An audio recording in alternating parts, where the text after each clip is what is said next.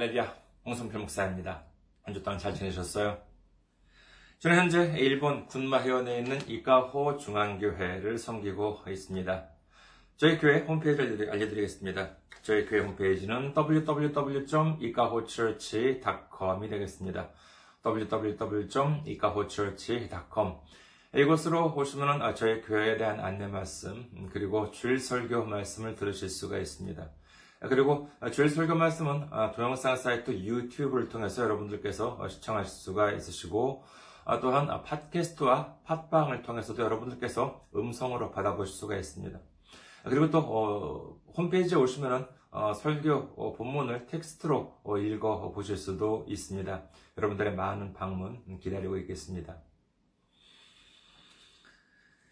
그리고 메일 주소 알려드리겠습니다. 저희 교회 메일 주소는 이카호처치 골뱅이 gmail.com이 되겠습니다. 이카호처치 골뱅이 gmail.com 이곳으로 메일을 보내주시면 제가 언제든지 직접 받아볼 수가 있습니다. 어, 그리고 선교 후원으로 선교 주실 분들을 위해서 안내 말씀 드리겠습니다. 먼저 한국에 있는 은행이죠. KB 어, 국민은행입니다. 아, 계좌번호는 079-21-0736-251가 되겠습니다. KB 국민은행 079-21-0736-251입니다. 그리고 또 일본에 있는 은행으로 직접 섬겨주실 분들을 위해서 안내 말씀드리겠습니다. 이는 일본에 있는 은행이에요. 군마은행입니다. 어, 지점번호는 190, 계좌번호는 1992256이 되겠습니다. 군마은행 지점번호는 190, 계좌번호는 1992256입니다. 아, 저희 교회는 아직까지 재정적으로 미자립 상태에 있습니다. 그래서 여러분들의 기도와 선교 후원이 큰 힘이 되고 있습니다. 여러분들의 많은 기도, 많은 관심, 많은 섬김, 많은 어, 참여 기다리고 있겠습니다.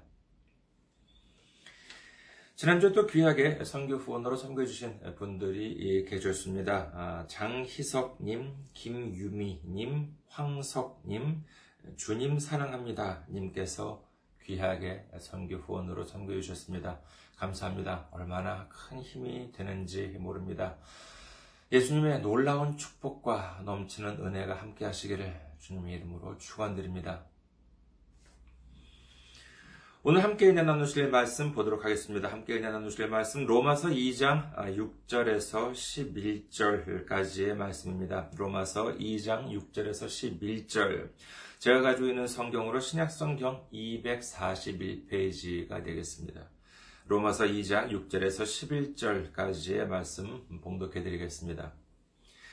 하나님께서 각 사람에게 그 행한 대로 보응하시되 참고 선을 행하여 영광과 존귀와 썩지 아니함을 구하는 자에게는 영생으로 하시고 오직 당을 지어 진리를 따르지 아니하고 불의를 따르는 자에게는 진노와 분노로 하시리라. 악을 행하는 각 사람의 영에는 환란과 곤고가 있으리니 먼저는 유대인에게요 그리고 헬라인에게며 선을 행하는 각 사람에게는 영광과 존귀와 평강이 있으리니 먼저는 유대인에게요 그리고 헬라인에게라 이는 하나님께서 외모로 사람을 취하지 아니하십니다. 아멘. 할렐루야. 주님 사랑하시면 아멘 하시기 바랍니다. 아멘. 오늘 전 여러분과 함께 로마서 강의 13번째 시간으로서 행함이라 하는 아름다운 열매라는 제목으로 은혜를 나누고자 합니다. 오늘도 역시 본문을 앞뒤로 나누어서 이렇게 살펴보고자 합니다. 먼저 오늘 본문 중에서 로마서 2장 6절에서 아, 8절 말씀부터 살펴보겠습니다. 로마서 2장 6절에서 8절. 하나님께서 각 사람에게 그 행한 대로 보응하시되 참고 선을 행하며 선을 행하여 영광과 존귀와 썩지 아니함을 구하는 자에게는 영생으로 하시고 오직 당을 지어 진리를 따르지 아니하고 불의를 따르는 자에게는 진노와 분노로 하시리라. 자, 우리는 이 특히 특별히 6절에 우선 주목해야 할 필요가 있습니다. 제가 항상 강조해오고 그리고 어, 저희 교회 주보 얼마 전에 좀 바꿨습니다. 좀 뭐 어려운 말도 많이 좀 적어놓고 이제 그랬었는데요. 아주 심플하게 좀 이렇게 바꿔 보았습니다. 여기에 제가 어떻게 적어드렸냐 하면은요, 어, 믿음, 말씀, 그리고 행함, 아, 이렇게 적었습니다. 근데 이는 어, 이 중에서 어, 믿음과 말씀과 행함, 사실 이 중에서 무엇 하나라도 빠지게 된다면 이는 올바른 신앙으로 어, 자리를 잡을 수가 없게 됩니다. 그런데 이 세 가지라고 하는 것은 단순히 여기에 나열한 것이 아니라 이 순서에도 의미가 있다고 하겠습니다. 우선 우리는 믿음을 가져야 하겠지요. 하나님께서 우리를 사랑하시고 예수님께서 십자가 달리심으로 말미암아 우리의 모든 죄가 해결되었고 지금 이 순간도 우리를 고아처럼 내버려 두시는 것이 아니라 성령님께서 우리를 지켜주시고 인도해 주신다라고 하는 믿음을 갖는 여러분 되시기를 주님의 이름으로 축원합니다. 그런데 아무리 성경에 대한 지식을 알고 있고 아무리 도덕적으로 그리고 세상적으로 뛰어난 행함이 있었다 하더라도 이와 같은 믿음이 없다면 이는 아무런 의미가 없는 것입니다. 자, 그러면은 믿음이 있으면은 자 충분하냐라고 하면은 이것만으로는 부족합니다. 여기에는 말씀, 즉 성경 말씀이 있어야 하겠습니다.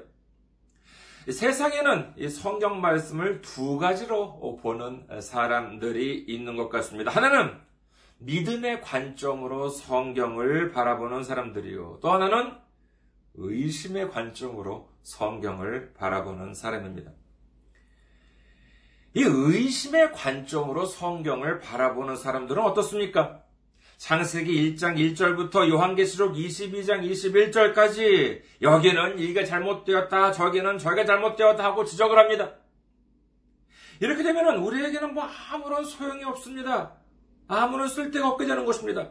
성경책은 정말 그야말로 우리와는 상관없는 저 멀리 떨어진 외국의 역사나 전설이나 문학을 기록한 쓸데없이 두껍고 무겁기만 한 책에 불과하게 되고 마는 것입니다. 그러나 믿음의 관점으로 성경을 바라보면 어떻게 됩니까? 벌써 성경 처음부터 은혜가 넘칩니다. 창세기 1장 1절. 태초에 하나님이 천지를 창조하시니라. 아, 참 얼마나 멋진 말씀입니까? 세상의 우주 물리학자들은 전 우주가 이른바 빅뱅, 대폭발로 우연히 일어난 어, 대폭발로 인해서 우주가 시작되었다라고 믿습니다. 그리고 이에 대한 여러 가지 근거를 제시합니다. 예, 그러나 이것은 어디까지나 그것은 주장에 불과합니다. 하지만 하나님의 말씀이신 이 성경에는 우연히 아, 일어난 것이 아니라 분명히 하나님께서 하나님의 의지에 따라 천지를 창조하셨다라고 기록합니다. 우리는 분명히 기억해야 합니다. 하나님께서는 왜 천지를 창조하셨습니까? 그것은 창세기에 나오는 천지 창조의 절차를 보면 분명히 알 수 있습니다. 창세기 1장에 의하면 하나님께서는 6일간에 걸쳐서 어, 이 세상을 창조하셨습니다.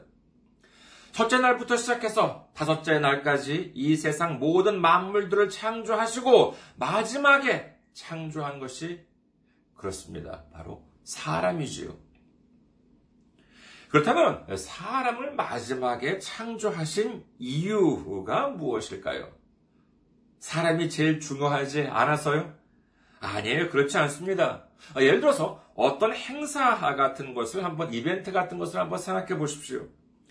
그 행사가 시작하기 전에 많은 사람들이 이제 그 행사를 준비합니다. 뭐 크고 작은 시설들을 만들거나 뭐 요리를 준비하기도 할 것입니다. 그러면 그 행사에서 가장 중요한 주인공은 언제 등장합니까? 그렇습니다. 바로 가장 마지막에 등장하지요.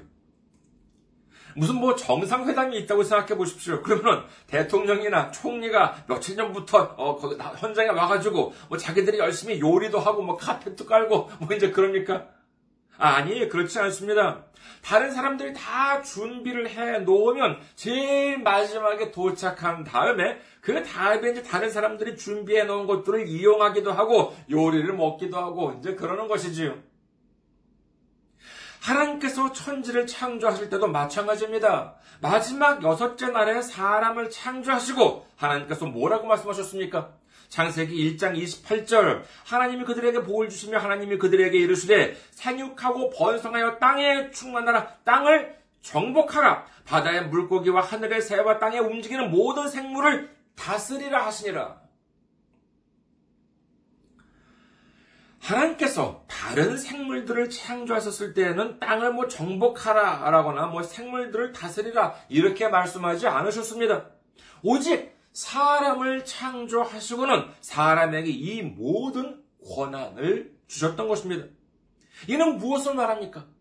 그렇습니다. 이 천지 창조는 바로 사람을 위해서 만드신, 사람을 위해서 예비해 주신, 사람에게 주시기 위해서, 우리에게 주시기 위해서 창조하셨다라고 하는 것을 믿으시기를 주님의 이름으로 축원합니다.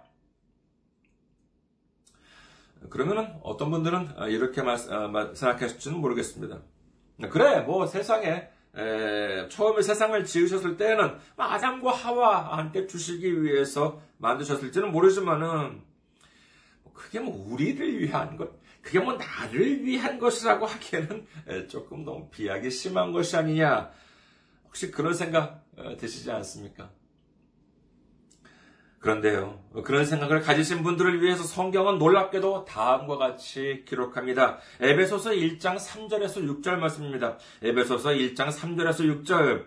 찬송하리로다 하나님 곧 우리 주 예수 그리스도의 아버지께서 그리스도 안에서 하늘에 속한 모든 신령한 복을 우리에게 주시되 곧 창세 전에 그리스도 안에서 우리를 택하사 우리로 사랑 안에서 그 앞에 거룩하고 흠이 없게 하시려고 그 기쁘신 뜻대로 우리를 예정하사 예수 그리스도로 말미암아 자기의 아들들의 되게 하셨으니 이는 그가 사랑하시는 자 안에서 우리에게 거저 주시는 바 그의 은혜의 영광을 찬송하게 하려는 것이라.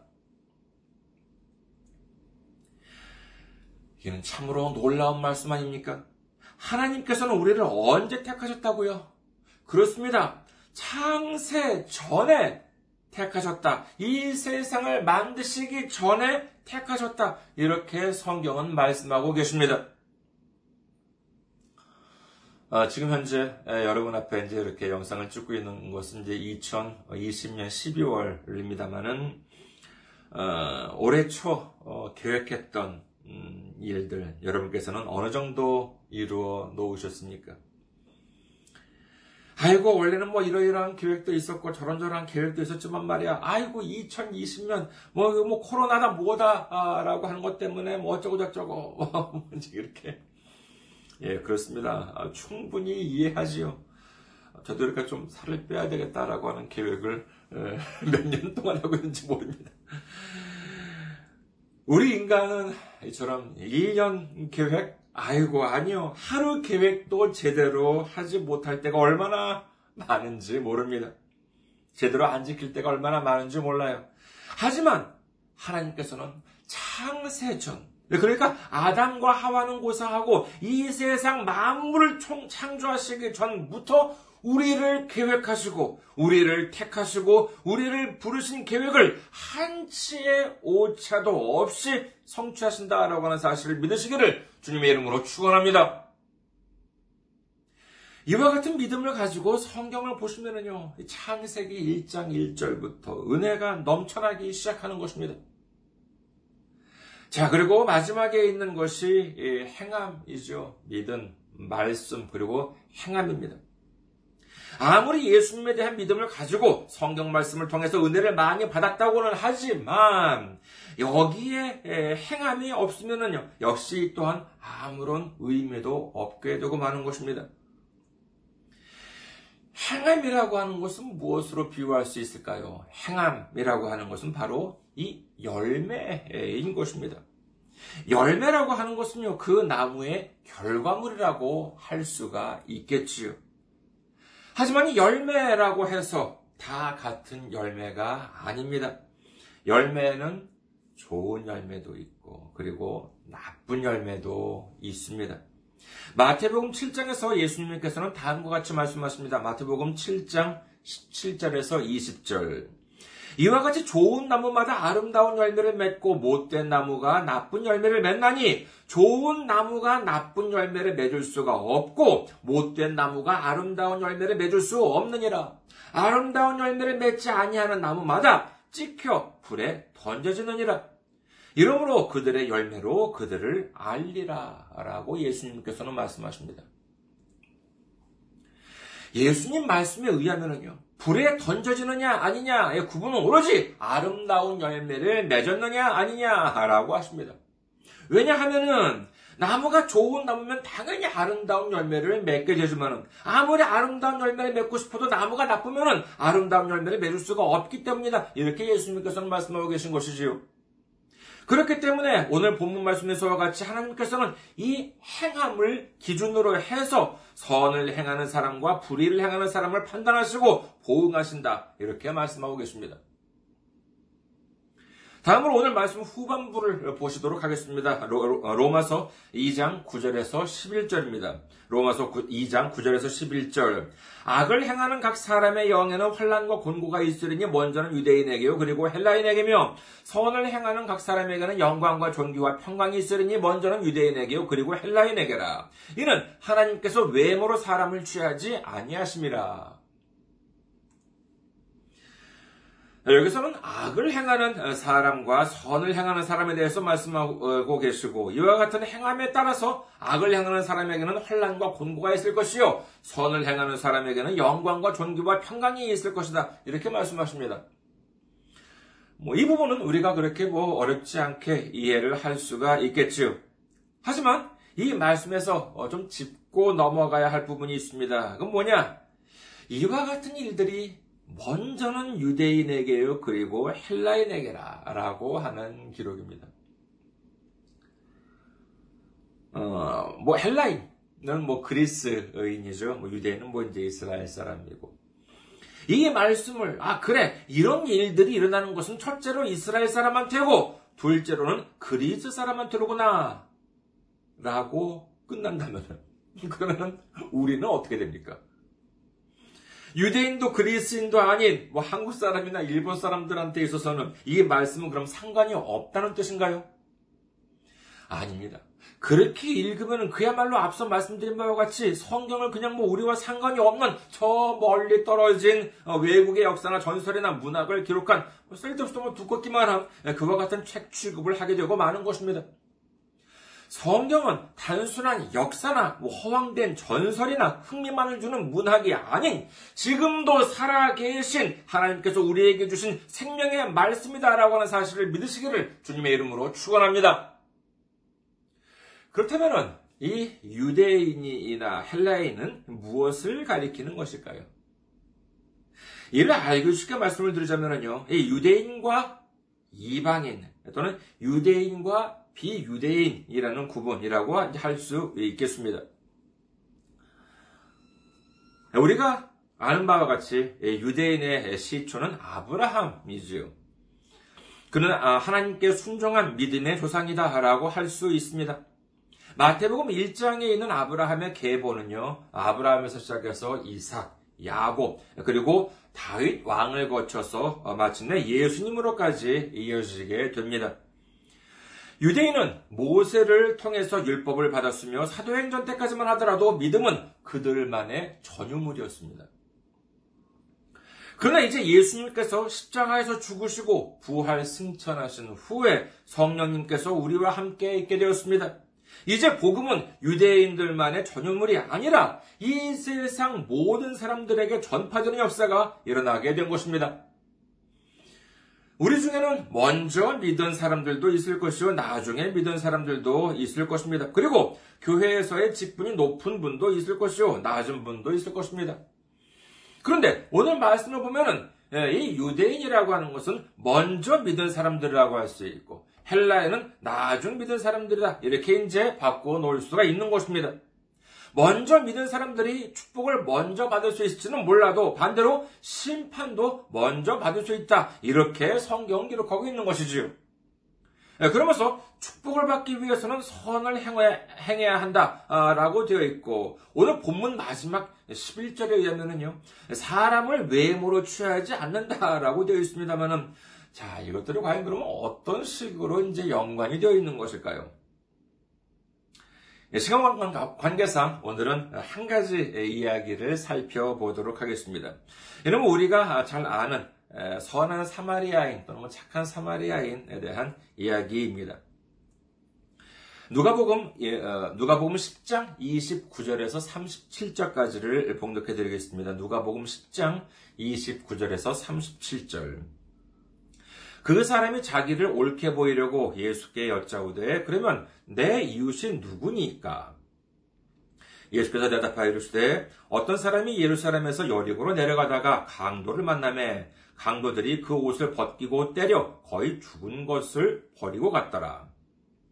마침 한 제사장이 그 길로 내려가다가 그를 보고 피하여 지나가고 또 이와 같이 한 레위인도 그곳에 이르러 그를 보고 피하여 지나가되 어떤 사마리아 사람은 여행하는 중 거기 이르러 그를 보고 불쌍히 여겨 가까이 가서 기름과 포도주를 그 상처에 붓고 싸매고 자기 짐승에 태워 주막으로 데리고 가서 돌보아 주니라.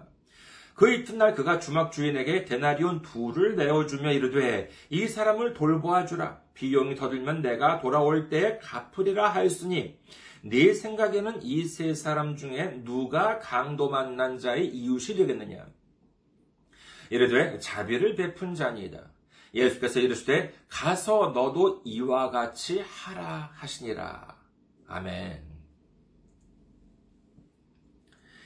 여기에 주된 등장 인물은 뭐 네 사람 정도를 꼽을 수 있지 않을까 합니다. 첫째는 제사장이요, 둘째는 레위인이요, 셋째는 사마리아 사람이요, 넷째로는 강도를 만난 사람이라고 할 수 있겠습니다.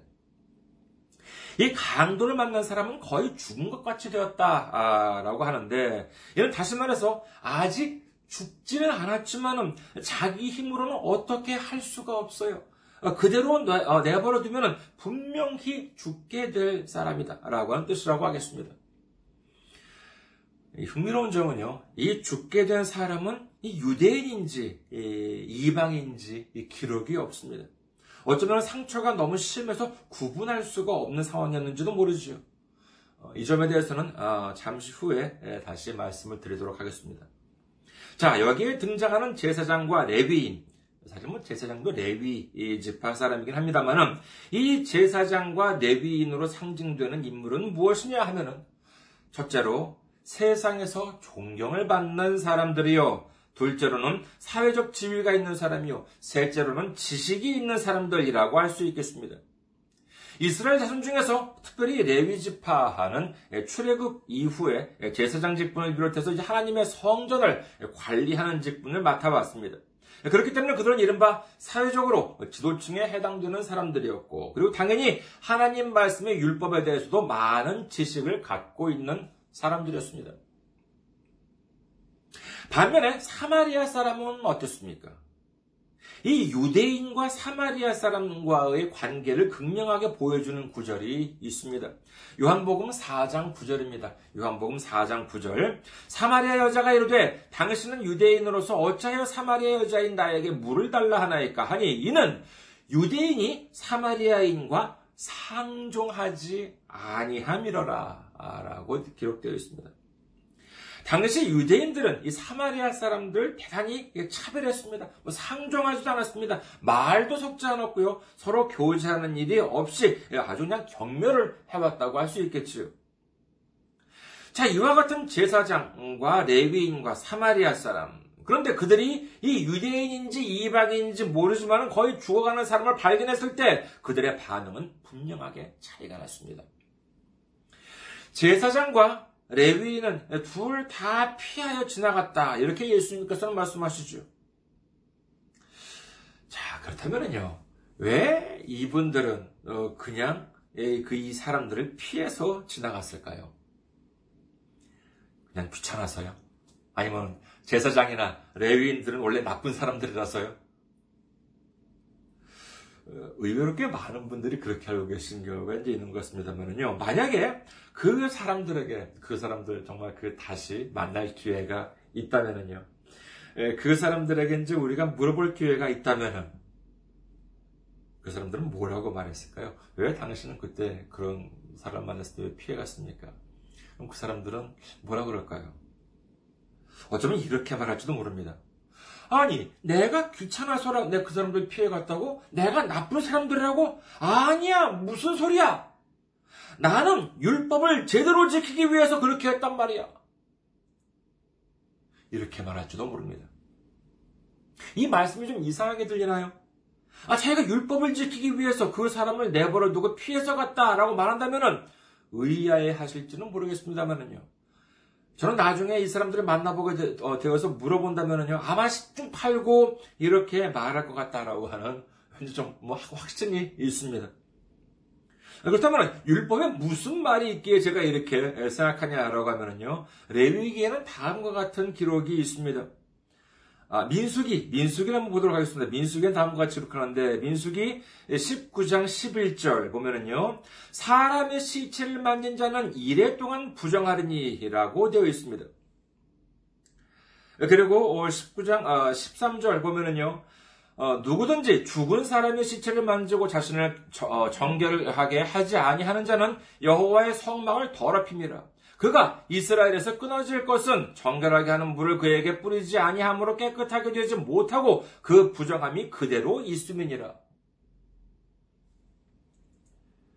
자, 봐라. 그때 그 사람은 죽었는지 아닌지 분간할 수가 없, 없었다. 아, 그런데 내가 지금 제사장이고 레위인인데 만약에 그 사람이 죽었는데 그 사람을 만졌다면 내가 부정하게 되어서 제사장이나 레위인으로서 해야 할 일들을 못하게 되지 않느냐? 그래서 내가 지나쳤는데 그게 뭐가 문제냐? 이렇게 반론할지도 모릅니다. 하지만 사마리아 사람은 어떻습니까? 그가 이와 같은 율법을 알았는지 몰랐는지는 알 수 없습니다. 그러나 그는 망설임이 없었습니다.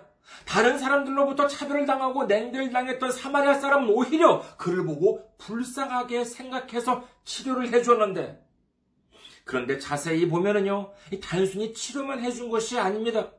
누가복음 10장 34절에서 35절 가까이 가서 기름과 포도주를 그 상처에 붓고 싸내고 자기 짐승에 태워 주막으로 데리고 가서 돌보아 주니라. 그 이튿날 그가 주막 주인에게 데나리온 둘을 내어주며 이르되 이 사람을 돌보아 주라. 비용이 더 들면 내가 돌아올 때에 갚으리라 하였으니 라고 되어 있습니다. 자, 여기서 자기 짐승에 태워서 주막으로 갔다라고 하는 것은 뭐 짐승에 둘이 탔다기보다는요, 그 사람을 짐승에, 그, 그 다친 사람을 짐승에 태우고, 뭐 그리고 자기는, 어, 걸어갔다. 이렇게 보는 것이, 짐승을 이렇게 끌고 걸어갔다라고 하는, 어, 이렇게 보는 것이 자연스러울 것입니다. 거기까지 데리고 갔을 뿐만 아니라, 아, 거기서도 또 이제 그 어, 주막에서 돌보아 주었대요. 그러니까 간호를 정성껏 했다라고 하는 뜻이겠지요.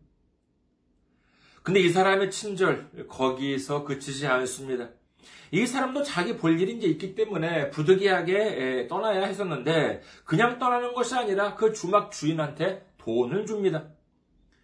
뭐, 그리 큰 돈은 아니에요. 두 데나리온이라고 하면은요, 지금 돈으로 어, 봤을 때 한 데나리온이 어, 어, 근로자의 그 하루에 그 일당이라고 하는데 대략 뭐 한국 돈으로 한 5만 원, 평상 한 5만 원이라고 한다면은요. 두 데나리온이라고 하면 한 10만 원 정도, 한국 돈 한 10만 원 정도가 될 것입니다. 그 정도 돈을 주면서 자 예, 나는 지금 불도비하게 떠나야 되는데 이 사람 좀 좀 이 돈으로 돌봐달라라고 하면서 만약에 돈이 더 들게 되면은 자기가 돌아오는 길에 그 돈까지도 갚아주겠다. 이렇게 이 사람 말하고 있습니다. 여러분, 이 사마리아 사람의 행동을 보면은 어떻습니까? 아, 물론 뭐 아주 선행을 베풀었습니다. 아, 착한 일을 했지요. 그런데 어떻습니까?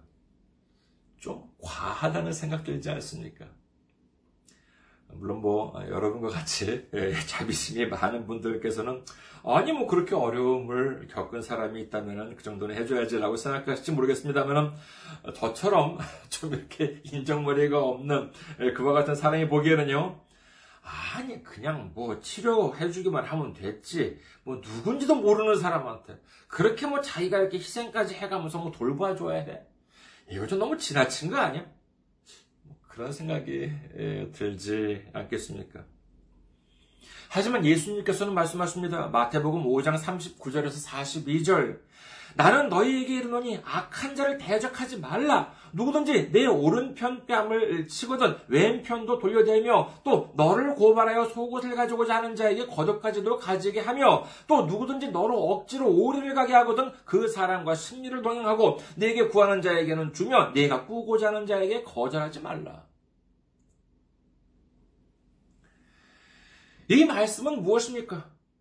어떤 악한 자가 너를 막 죽도록 패는 것이 아니라 아, 뺨 한 대, 그냥 뺨 한 대 정도 때리는 그와 같은 정도의 피해를 줬다면은 그냥 그 정도 그냥 넘겨줘.